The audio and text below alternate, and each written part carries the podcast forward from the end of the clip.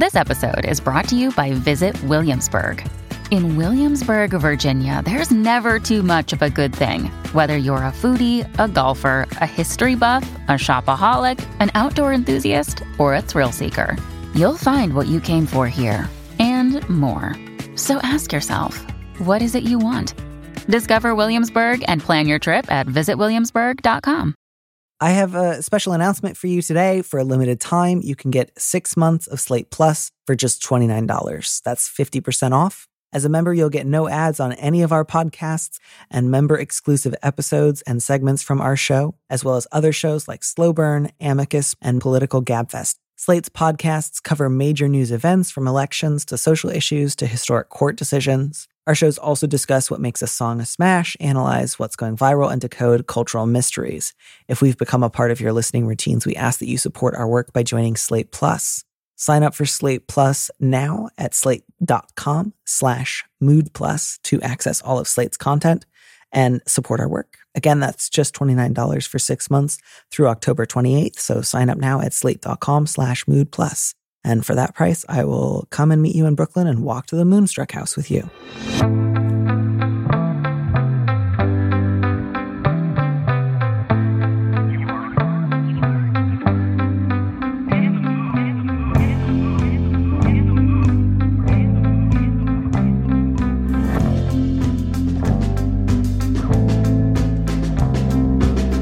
Hello and welcome back to Big Mood, Little Mood. I am your host, Danny M. Lavery, and with me in the studio this week is Emmy Nietfeld, a writer, software engineer, and author of Acceptance, a memoir. Her essays have appeared in the New York Times, The Rumpus, Vice, and other publications. Emmy, welcome to the show. Thank you so much for having me, Danny. I am just so pleased that you're here, and I'm especially pleased that we were able to um, help expand the little mnemonic device that you give people uh, learning how to pronounce your last name for the first time. Thank you. Yeah. For you, none of you know what it is because you weren't privy to our conversation earlier. But um, Emmy had said like a neatly felled tree, um, and then I messed it up anyways. So all transparency here. Uh, I, I don't always know how to say things. Emmy, I'm so glad that you're here. Please save me from myself. I'm so happy to be here, Danny. And yes, my name is Emmy Nietfeld. Like a neatly felled tree, when a lumberjack takes real pride in their work. And you do imagine that is exactly how they would put it. Like, now that's a neatly felled tree. I think exactly like that. Yeah, I mean, that's what I would say. Were I a lumberjack, and and were I especially pleased with how uh, a given tree had had fallen over, you'd be a great lumberjack. Very kind of you. I don't know that that's at all true. I spend so much of my life sitting, um, but I definitely would have like the enthusiasm. I believe it. I think you'd give advice to the trees. like, here's how to live your life before I kill you. yeah. Yeah, I, I, would be judicious. You know, I'd be like an old timey woodsman. I, I wouldn't be like Hmm. out out um, like felling the Amazon. I would be like, it's the 1600s, and I need one tree for the winter. I don't know how um, woodsmen's uh, worked in the 1600s either. I think there was probably actually a significant amount of deforestation going on at the time. Sadly, probably. Yeah. Yeah. But you wouldn't be contributing to it. Not at Yeah, all. Yeah. I would be. I would find a way to just like kill the perfect number of trees. Not all woodsmen. Something like that. Um, I think that this is probably an indicator that we should try to help someone uh, before I just um, take us down too many more tangents. So, if you don't mind, I'm going to read our first letter and we're going to figure out how we can hopefully slightly improve their life. So, the subject of this letter is Defeated in Denver. I don't know how to talk to my friends or even to myself about a failed gender affirming procedure. I'm non binary FTM, and I pursued facial masculinization through a major hospital a few months after my top surgery. The inserts failed and caused me a significant amount of pain and suffering for over five months. Finally, my surgical team affirmed that malpositioning and persistent infection were cause for removal. I was exhausted but not angry at this point. I just wanted relief. I never imagined that I would be financially responsible for an unavoidable removal, and I hadn't budgeted for the additional cost, having only saved up for the original procedure. I've appealed the decision and consulted lawyers to no avail. I feel angry, helpless, experimented upon, financially stressed, and unsupported. It was an uphill battle to even get access to this procedure, and now I feel like all my friends and family consider the entire thing elective, awkward, and unworthy of patience. I would love to never talk about it again and erase it from my memory, but I'm struggling. I want some kind of sympathy, and it's hard to carry this on my own. How can I keep the narratives of shame, self blame, and general cringe from consuming me? I loved that last question, not because I was like, oh, good, you're really like in the thick of it. Um, I just kind of loved the sort of like, I don't know, I felt like there was a sort of winsome self awareness really present in this letter and sort of like shame is a problem, cringe is a problem, fear of appearing cringe to other people is a problem. Um, and I, I liked that. I, I found myself really liking this letter writer and just really sorry that they're in this position. Me too. My heart goes out for them. Such a horrible, it's such an awful position to be in. Yeah. Yeah. I have so much empathy for this for this person. Um when I was reading this letter, I zoomed in on the letter writer feeling experimented on. And I think that that's something that we don't talk about enough in medicine, where sometimes doctors don't know how a procedure is going to go, or frankly, aren't completely honest with patients. And it sounds like the letter writer is left feeling like their friends and family kind of blame them in a way. Right. Or, or, just feel sort of like maybe not like I blame you, but like it's a little unseemly to complain about this. You didn't really have to do this. You kind of brought it upon yourself. It's a little embarrassing that uh, on top of having surgery that didn't work, you now want sympathy for it. And I won't necessarily say that outright, but I will clearly give off the impression of cringiness. Yeah. Yeah. I, I don't, I, you know, letter writer, like, I don't always want to come down on the side of uh, it's never okay to just to try to erase something from your memory. Like I'm all for a little judicious repression. So certainly if you just want to like put down a couple of journal entries and then give it a shot, you always can. Like just like, well, I'm going to just like put this behind me and see if being in the 50s works. Um, you can always give it a shot. If it goes terribly, you can do something else. But I do just want to like throw that out there. If part of you just feels like I really want to put this aside, have like one afternoon where I cry it out and then I just try to move on, I don't know. I, I, think there are worse things in the world than giving that a try. I don't think that that's going to be the best way out for you or the only way out, but uh, I kind of liked that you included that as an option, even though you're like, it doesn't feel like it would necessarily work beautifully. And I'm not across the board anti, uh, let us never speak of this again. Every once in a while, I think it's useful to pull that out. Yeah. I also found myself wondering what kind of community the letter writer had, because it seems like something where it would be really important to have friends and family who, even if they're not trans or non binary themselves, that who are allies and who have some familiarity with the different surgeries, with the process, with the barriers to care. Um, because it seems like something that's pretty hard for people who don't know trans people personally to really understand why it's so important. Yeah. And, eh, you know, it didn't seem to me like many of the letter writers' friends and family were also trans, but my read on this was like generally they're okay about trans stuff in the way that like that maybe all of them would consider themselves somewhere in the like ally group, mm-hmm. but that this is like far enough into the weeds that it, it's just unfamiliar to them. They don't get it. They feel like it's just elective and confusing. And so I was wondering if I, I know that there are a number of different types of surgeries where there are often post surgical support groups. Like, mm. I know that a lot of people who get bariatric surgeries, there are post bariatric surgery support groups. Offhand, I'm aware of like people who get back surgeries, which are often like inconsistent in their results, sometimes have support groups. Um, I, I know that there are some like private closed Facebook groups for, say, like trans guys seeking different kinds of bottom surgery. They're usually invite only, but sometimes you can still find them if you search for them. And I'm curious if there are any um, along the lines of people pursuing like facial masculinization. I don't know of any offhand, but I would really encourage the letter writer to seek out specifically post surgical support groups um, or support groups, whether remote or in person, for trans people pursuing various like gender affirming surgeries. Because those, I think, are going to be the people who will have the most time and energy to discuss this with you and it's not quite the same level of work of like i want to try to convince my sibling or my close friend who's not great on this subject into being different. Like sometimes it's nice to just go meet with a group of people who are like already there with you if that makes sense. That's such a great suggestion. I i, I wish i i really wish i did say, like have like here are two like facebook groups that i can get you an invitation to But sometimes that's the nice thing about a support group is these are not people you have to have like external ongoing relationships with. Um, and you know that you have something in common. And, and I often want to just like really plug support groups because they can be really great. I was also thinking about the level of financial stress in this letter and how I think for the letter letter writer, like even if you try to put it behind you and repress this experience to some extent, that level of financial burden is still something that must weigh really heavily. And yeah, yeah and I would really hope that friends and family can kind of at least see see that part of it, right? Mm-hmm. And I think some some parts of this experience really do seem like they are specific to getting a gender affirming procedure. And other parts of it resonate with like medical experiences that I've had or that I know people who are cisgender have had.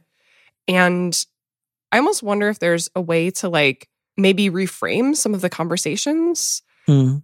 And I don't want to I don't want to suggest like making it like hiding the reality of like what this surgery was and why it was happening. But I don't know. I really want the, I really want the letter writer to be able to have the same support from friends and family that we get for you know everyday procedures that more people are familiar with. Yeah, and you know, I, I think that is useful. And then I also want to offer a possible suggestion in case that continues to not go well, uh, and that is letter writer. If part of what you need is just, I actually need to do like just damage control and say like if I don't have that kind of support that I'm looking for from my people right now, I can at least limit how much of my vulnerabilities that I share with them. So like maybe that looks like okay, I have heard your reaction to this. I, I don't think that we're going to convince each other of anything one way or the other. Let's just drop it for now. Um, and to give mm-hmm. yourself permission to say, like, I need, you know, if, if the best I can do right now is give myself solo time to write about my feelings, think about them in private, um, console myself to the best of my ability, and then not share those like vulnerable feelings with someone who's going to, you know, maybe hurt me further by saying, yeah, but you kind of brought this on yourself, or don't you think you're making a kind of big deal out of this? Like, at least you can be protective in that sense. And I, I really want to stress I don't mean like never share your feelings with someone just because you think they might not have the reaction you're hoping for. But like if you've tried having this conversation a few times and they're just only able to be supportive up to a certain point, it can be useful to protect yourself and, and look for other other places to seek that out. And again, even if you can't find like a post surgery support group, maybe looking for a like trans support group in your area will be a, a little bit useful because at least you'll be able to talk there um, without fear of like, ah, oh, and I'm going to have to see you on Thursday for movie night. That's such a good suggestion. Yeah, I, I think that's just really hard when you know, like, I I'm having trouble paying for this financially. I feel exhausted and like taken advantage of by my medical team. And everyone in my life feels like this was just something I shouldn't have done in the first place. Like that's a really difficult place to be. And so um, I would just really encourage you to look for safe, uh, you know, uh, what's the word I'm looking for? Not like clandestine, but like trustworthy, closed lipped people who aren't going to like go running around like sharing with everyone else in your life what you've said, um, any kind of support groups, even like, you know, I wouldn't normally say like go search subreddits, but I, am wondering if there's even just like like on the FTM subreddits uh, to just look and see like did anybody like to search for like masculinization surgeries or procedures and to see like does anyone there have a shared experience who might be able to like email occasionally? Just anyone who's been in your situation I, I think will be really helpful rather than like let me explain it from scratch and you have to imagine it yeah i also hope letter writer that you're able to let go of some of the shame that you feel internally and I think it's really hard when when our friends and family to some extent shame us to then like let go of that. But I just want to say like this situation it does not sound like it's your fault at all. And there's additional ways where today like gender affirming procedures are fraught. And it also sounds like a type of situation that happens to people of all genders where medical procedure does not go as planned and I do think, you know, sometimes we blame people more than others. And also, it's not, you know, it's not something that sounds like it could have really been foreseen or that you were warned about.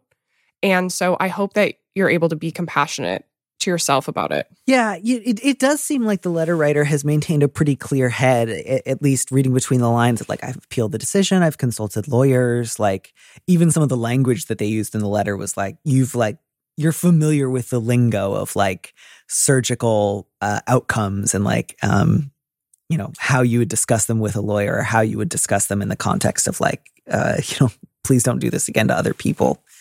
And I think that gosh, yeah, I, I've just been leaning towards like you've maybe come up against the limits of certain like well meaning, but outside support of like, yes, I love you for being trans, but like some of the nitty gritty seems like weird and excessive. And I wouldn't have said anything if you got the surgery and it went well. But when you got it and it didn't go well, then it really seemed to me like, wow, here's an actual, like in real time failure at masculinization what is the typical response to failure to masculinize, you know, contempt, distance, disgust, shame, pity, uh, avoidance.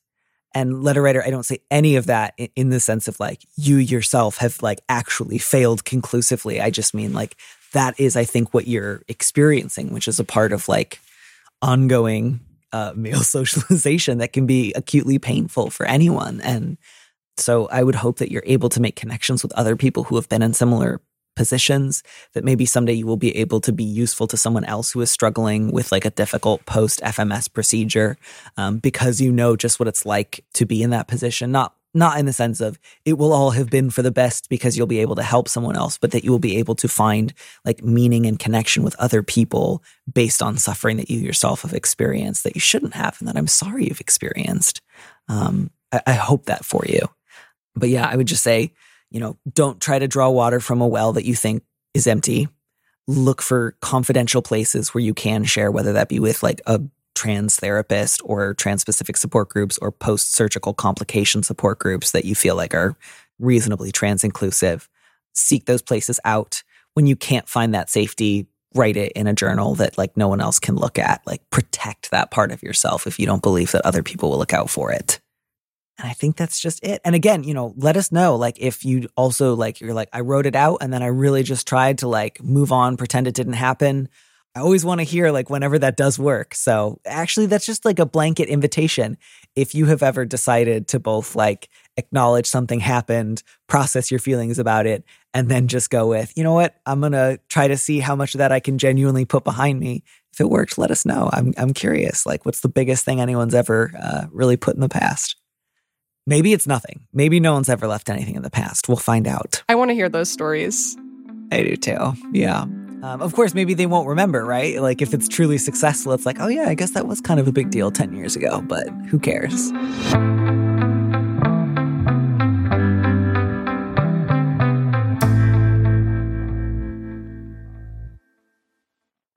Another day is here and you're ready for it. What to wear? Check. Breakfast, lunch, and dinner? Check. Planning for what's next and how to save for it? That's where Bank of America can help. For your financial to-dos, Bank of America has experts ready to help get you closer to your goals. Get started at one of our local financial centers or 24-7 in our mobile banking app. Find a location near you at bankofamerica.com slash talk to us. What would you like the power to do? Mobile banking requires downloading the app and is only available for select devices. Message and data rates may apply. Bank of America and a member FDIC.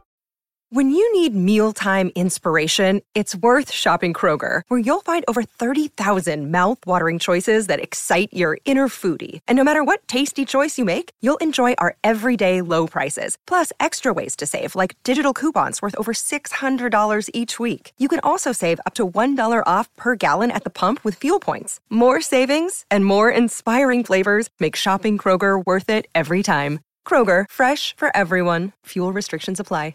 This podcast is sponsored by Ramp. Are you the decision maker in your company? Consider this. For the first time in decades, there's a better option for a corporate card and spend management platform. Meet Ramp, the only corporate card and spend management system designed to help you spend less money so you can make more. Most corporate credit cards offer points as incentives, but those points amount to less than their worth in real cash value. Ramp's business cards offer you cash back, real money in your pocket. Plus, you control who spends what with each vendor.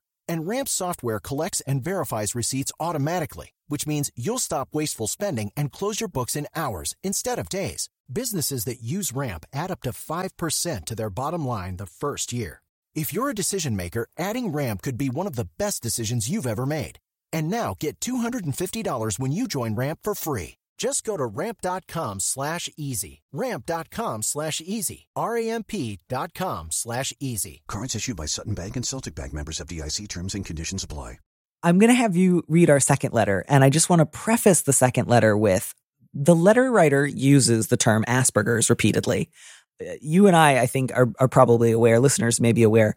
Uh, Asperger's was removed as a as a diagnosis from the DSM back in 2013. So it's been now almost a decade since any uh, like doctor or or medical professional has has given that diagnosis. So for whatever reason, this letter writer is not aware that this is no longer a diagnostic term.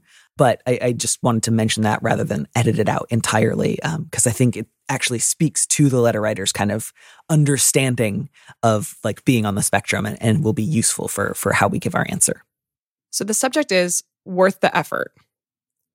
How can I leverage my elderly mother's belief that my father has Asperger's into a useful conversation, especially when I think the person who has Asperger's might be her? Should I even try?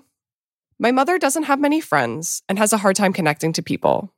I've spent much of my adult life trying to set up boundaries while still trying to help meet her needs. She had a difficult childhood and worked hard to give my brother and I a solid childhood. I'm grateful for that. She's also sought out treatment for her depression and anxiety over the years, but she walks away from therapists and family members who try to get her to see the world in less isolating ways. She always wants me to attend webinars and read articles about holistic health. I'm happy this works for her, but I'm not interested. I spend about 20% of my mental energy on my mother issues, and I really want to change that. I've met with a therapist about it. Things with my dad are easier. He's quiet, affable, and doesn't ask for much from me. He's not perfect, but I find him comforting and easy to love. His relationship with my mom isn't great, but he rarely complains. My mom is frustrated because he can't talk about anything emotional, quote unquote. I think this is a defense mechanism. Several times a year, mom becomes angry and deeply sad and takes to her bed anywhere from a few hours to a few days. She wants someone to sit by her bed and listen to the same monologue that she's been delivering for years, that she's tried so hard to enrich herself, but that no one is willing to meet her on her level. It's exhausting, unchanging, and my stomach knots up just thinking about it. I can see my father shut off like a light switch when these moods descend on her. He becomes nearly unreachable. I can see why this hurts my mother, but I understand it. My mother's latest theory about their marital issues is her belief that my dad has Asperger's syndrome, and she tries to use this as a rallying cry to enlist my support. I was willing to entertain this thought and did some research. My inexperienced opinion is that my dad doesn't have Asperger's, but my mom might. She fits many of the criteria, I know this is a big diagnosis, and I'm not qualified to make it, but it sure seems to explain a lot of my mother's behavior. They're both in their late 70s, so it's not likely either of them is going to undertake any big changes at this stage in life. But she's in good health and might live for many more years. Do you have any suggestions about how to leverage her interest in Asperger's into some self reflection? I've thought about mentioning this possibility to her, but any feedback other than sympathetic listening is usually met with hostility or like I never said anything at all. I know that Asperger's comes with a lot of strengths, but the characteristics that make me think of my mom are less flattering and might be hurtful to point out. I generally try to put on my Mr. Rogers hat when I deal with her and draw on whatever reserves of compassion I have. However, those reserves are shrinking with each passing year. Any thoughts? I love your show and the deep dives you are willing to take into the problems of your listeners. Gosh, yeah. So, you know, another long, complex one. Uh, did it strike you as well the like outmoded mention of Asperger's? Like I found myself really struck by that. Like if this letter writer has done any research about the term, I would have imagined that that would be one of the first things that popped up was they don't do this anymore. And so I was so curious like where they were doing their research that that wasn't being mentioned. That was really fascinating to me and it made it seem even more like this armchair diagnosis of Asperger's was even more of a red herring. Hmm. What really stuck out to me is that this the letter writer spends 20% of their mental energy on their mom. And that that's a lot of mental energy.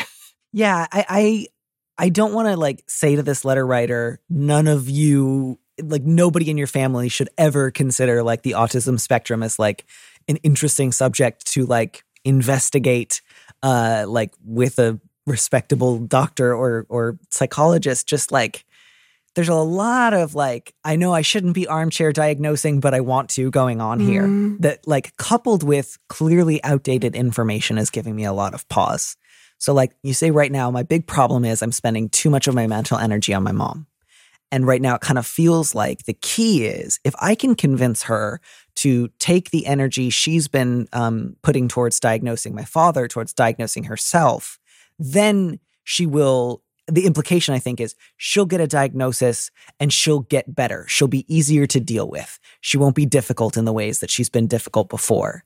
And i think that is uh, you know there's a lot of leaps there. Like maybe if you could convince her to turn that direction towards herself she might get a diagnosis.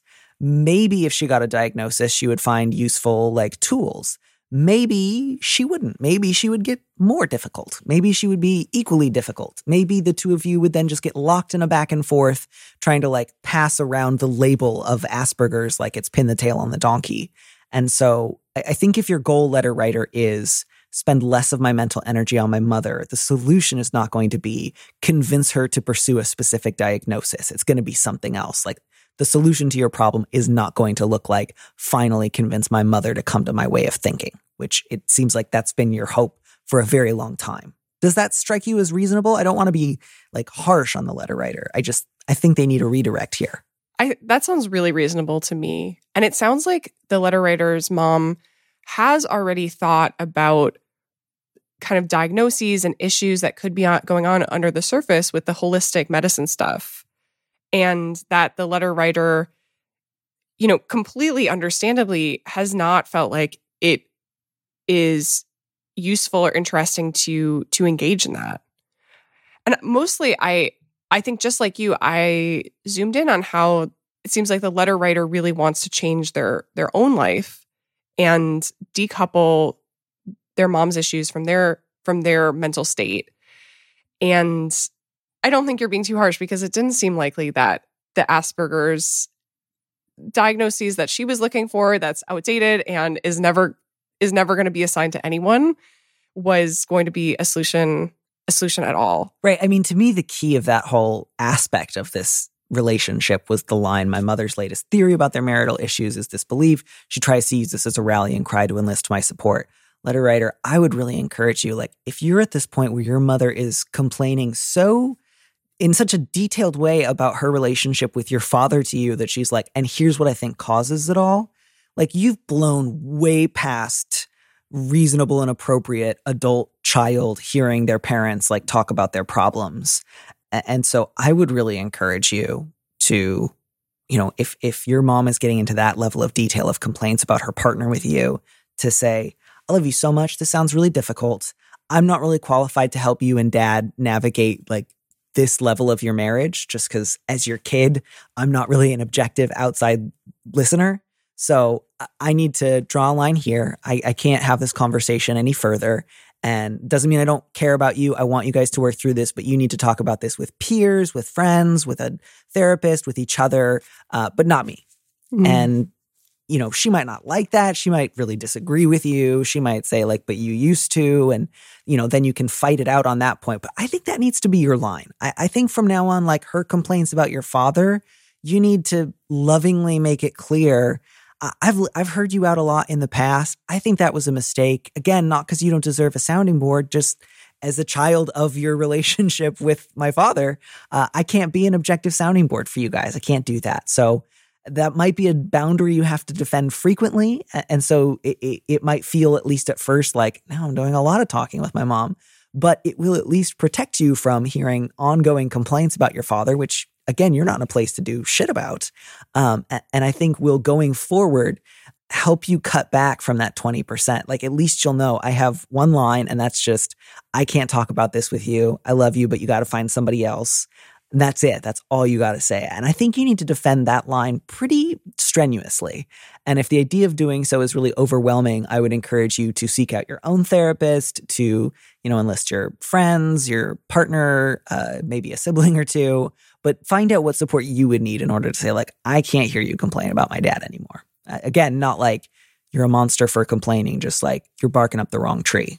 I love that because I noticed a lot of responsibility that the letter writer was taking for their mom's problems. Yeah. And it's totally inappropriate of her to like you're you're his kid. Like you're not going to be able to be like, "Dad, you need to straighten up and talk about your feelings more." I know. I reading this, I felt a lot of sympathy for the dad as well. And I don't think that's the letter writer's responsibility either, but it felt like the letter writer took a lot of responsibility for you know, they call it supporting their mom, but it kind of felt like trying to fix her problems. And that stood out to me because it's something that that I really relate to. I saw a lot of my own parents in the letter writer's mom. And I think it's often a role that kids of parents who who have these types of you know conf- interpersonal conflicts like kids often get shoehorned into the role of like taking care of their parents mm-hmm. and so it while it seems super well meaning to to want to give your parent as much support as you can it also might be trapping the letter writer it sounds like it is trapping the letter writer in this cycle of feeling a responsibility that doesn't necessarily exist and then not setting those boundaries which, you know, might actually not be what what the mom needs.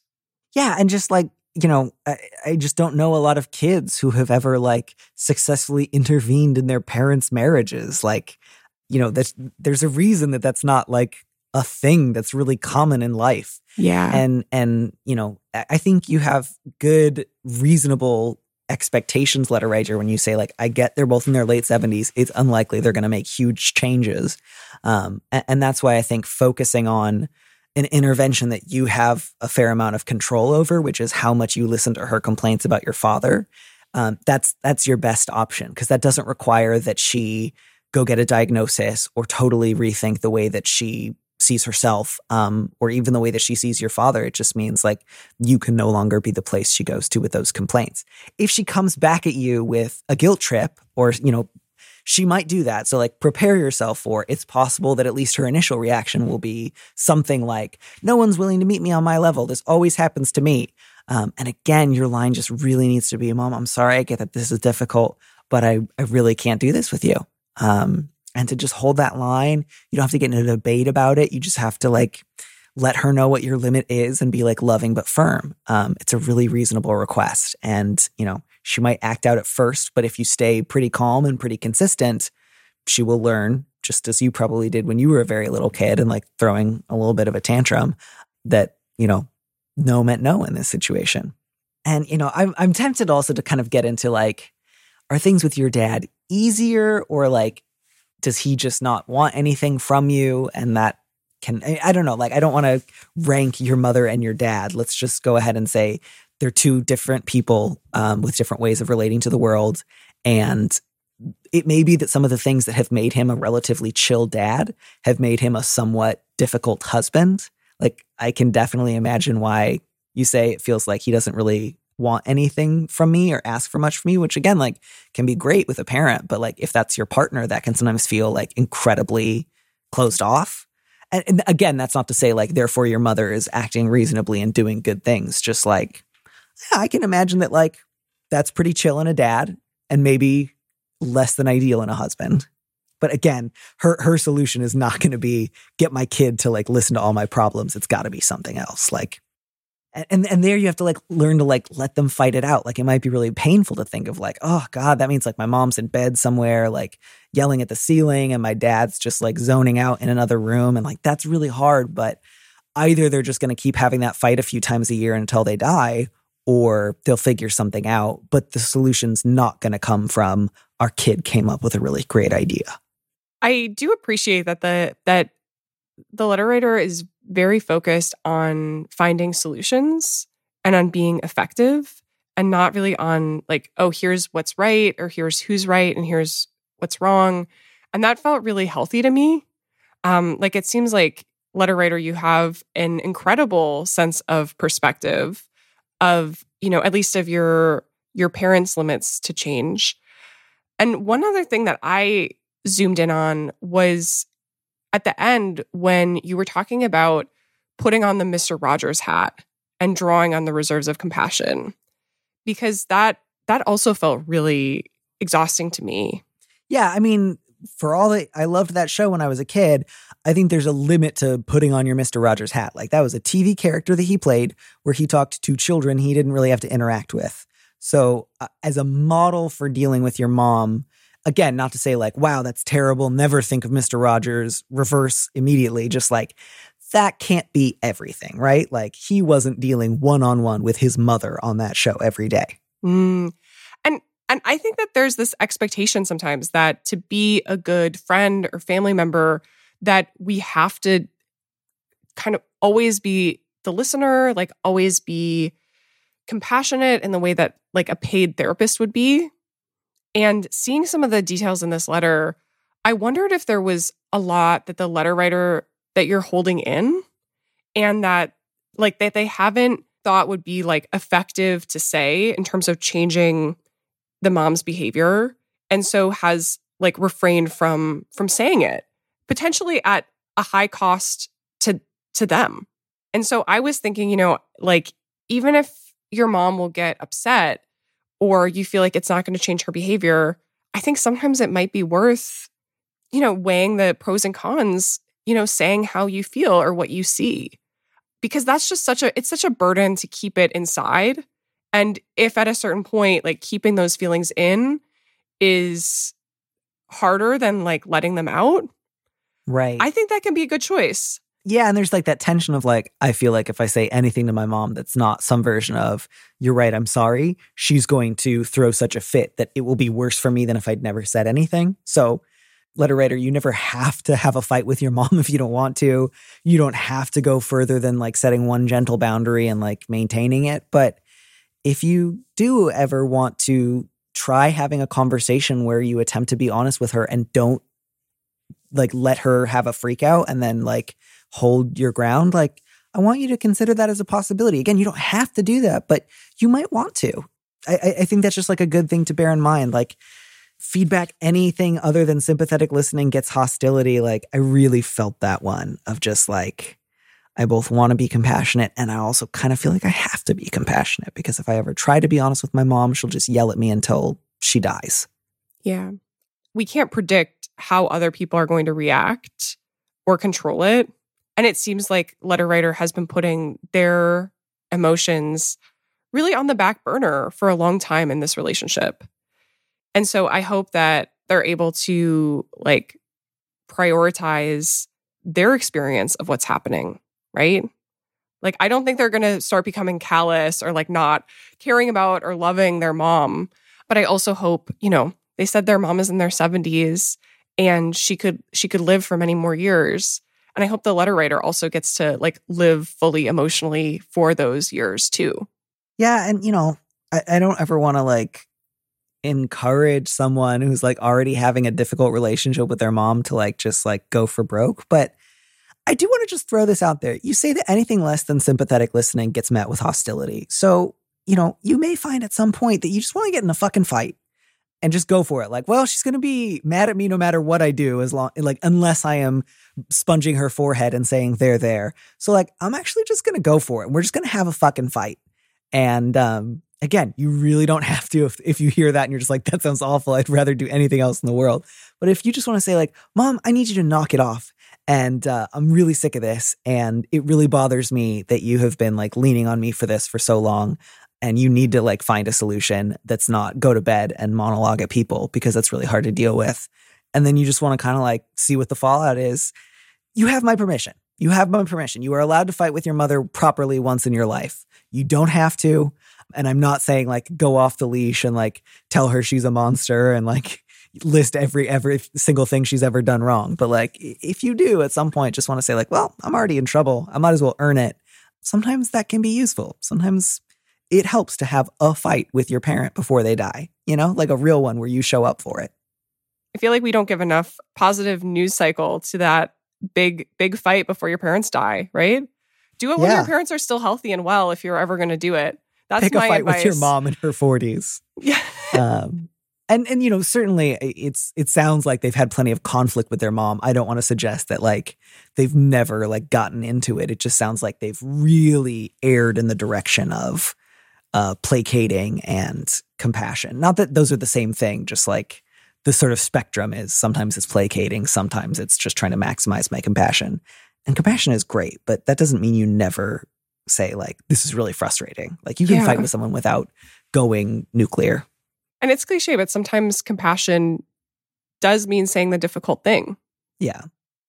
Yeah, this feels sorry not to like try too hard to find a segue, but I'm thinking about this like in terms of acceptance and how sometimes ideas of acceptance can get sort of like spiritually bypassed into like I must accept Mhm. everything at all times. I should never be angry. I should never try to resist things as they are. Like acceptance means always being chill with whatever's happening and I'm just wondering like how much that's uh, been like an idea that you've kind of wrestled with or whether that feels like something that um, was on your mind uh, in your own you know work about acceptance What a good segue.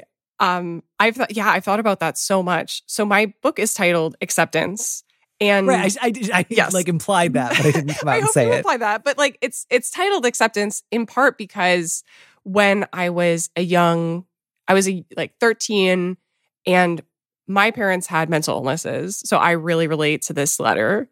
But I was I was in therapy, and I was receiving a type of therapy where people were telling me all the time, like you need to accept your situation, right? They called it Mhm. like radical acceptance, and it was like you're suffering because you're miserable because you refuse to accept your situation. And and I think it, acceptance can be a great thing and it can also be twisted in that way. And like even as a teenager I was like I don't think you're you're right about this. And so like I was in foster care for a while and homeless for a while and the whole time I was like I think I can change things by going to college and by going to like a top university. And so I ended up doing that. And in the meantime, really looked at these ideas of like grit and resilience and how, like, we often have as a culture this expectation that when bad things happen to you, you have to like bounce back hmm and like claim that you're made stronger for them. So that's what I was looking at in this book. And um, I also talk a lot about my relationship with my mom, who reminds me a lot of this letter writer, and a lot of the expectations that we have around like kids and their parents, right? yeah. And how we have to just be like completely forgiving of like whatever happens the endless compassion. And for me like that that really weird me down.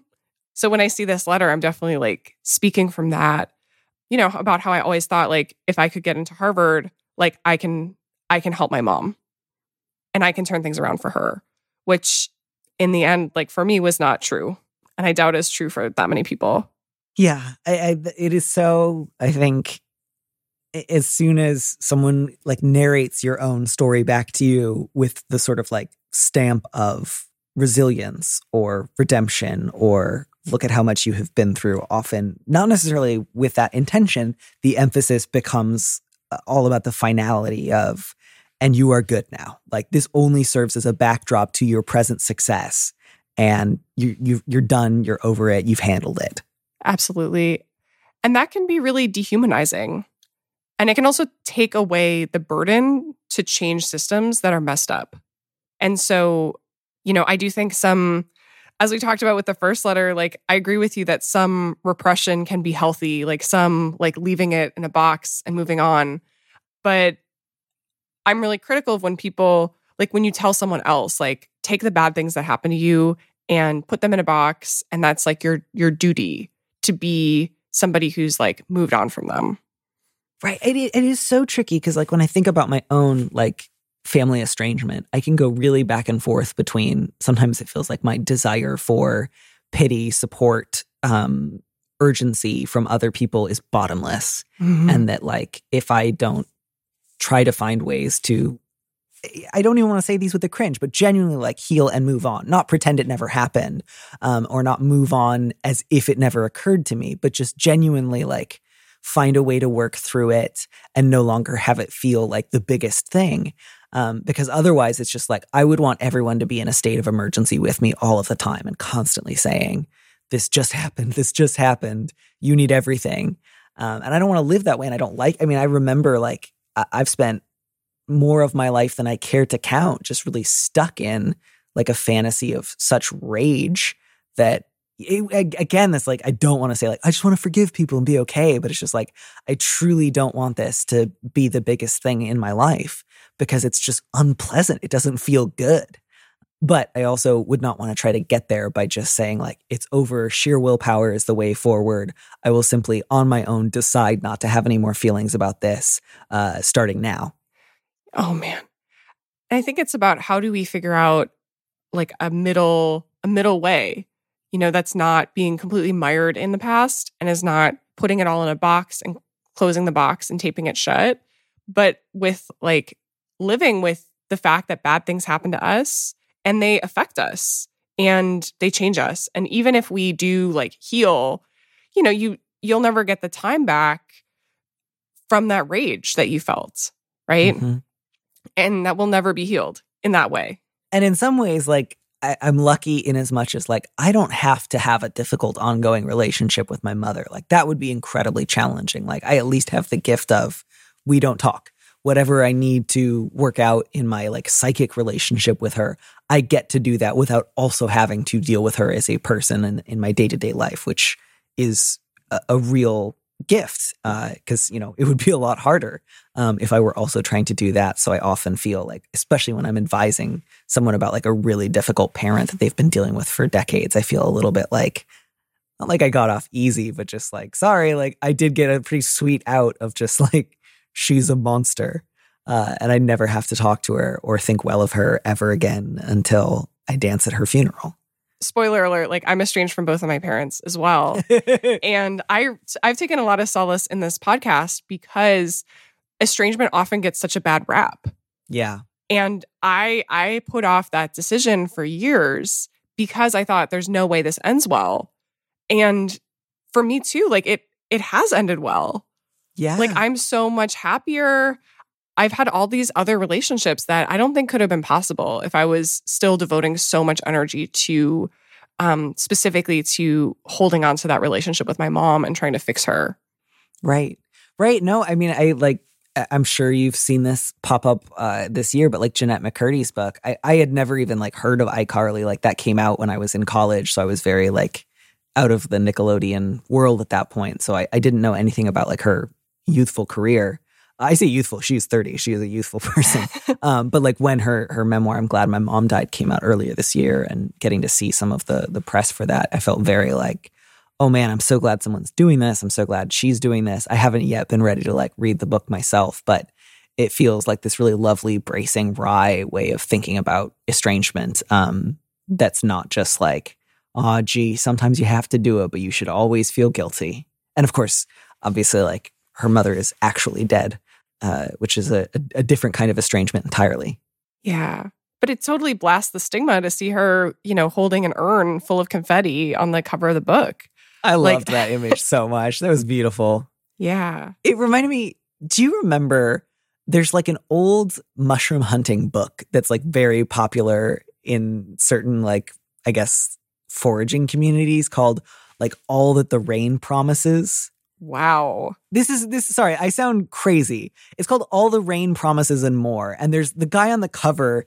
It's like always a it's a famous like foraging book. The guy on the cover is like wearing an old tuxedo and carrying like a French horn and has this really mischievous and maniacal look on his face. And he's doing the same pose that she's doing on the cover of I'm Glad My Mom Died.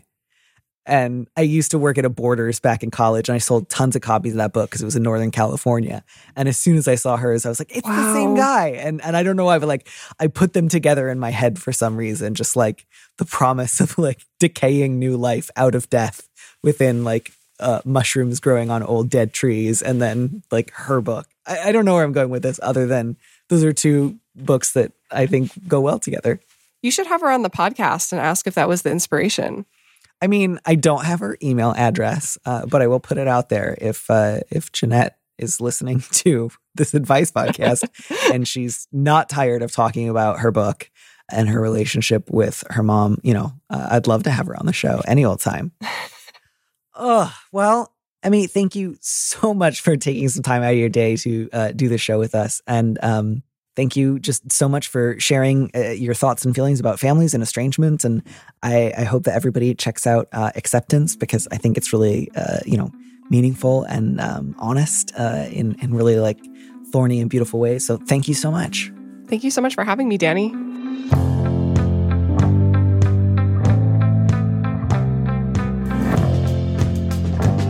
Thank you for joining us on Big Mood, Little Mood with me, Danny Lavery. Our producer is Phil Surkis, who also composed our theme music. Don't miss an episode of the show. Head to slate.com slash mood to sign up to subscribe or hit the subscribe button on whatever platform you're using right now. Thanks. Also, if you can, please leave us a review on Apple Podcasts. We'd love to know what you think. If you want more Big Mood, Little Mood, you should join Slate Plus, Slate's membership program. Members get an extra episode of Big Mood, Little Mood every Friday, and you'll get to hear more advice and conversations with a guest. And as a Slate Plus member, you'll also be supporting the show.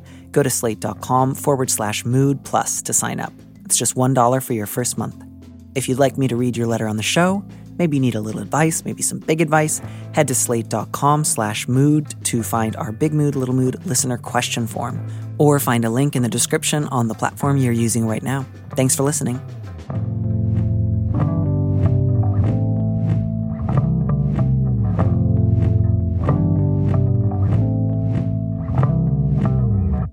And here's a preview of our Slate Plus episode coming this Friday. It seems like there's a real breakdown of communication here, and that the letter writer is trying to solve it herself, right? And thinking, like, oh, if I just have like the right techniques, like I can fix the fact that my partner isn't willing to engage with me on this. Or Right? is perfectly willing to engage with me, isn't willing for me to engage, is trying to prohibit my engagement, and is saying that unless I share this identity category, I must never speak and I must smile upon his violent comments. And I just gotta say, letter writer, there's not an identity category in the world that makes violent cruelty and flippancy like cool and fun in a boyfriend. To listen to the rest of that conversation, join Slate Plus now at slate.com forward slash mood. This is the story of the one. As head of maintenance at a concert hall, he knows the show must always go on. That's why he works behind the scenes, ensuring every light is working, the HVAC is humming, and his facility shines. With Grainger's supplies and solutions for every challenge he faces, plus 24 7 customer support, his venue never misses a beat. Call click grainger.com or just stop by. Granger, for the ones who get it done.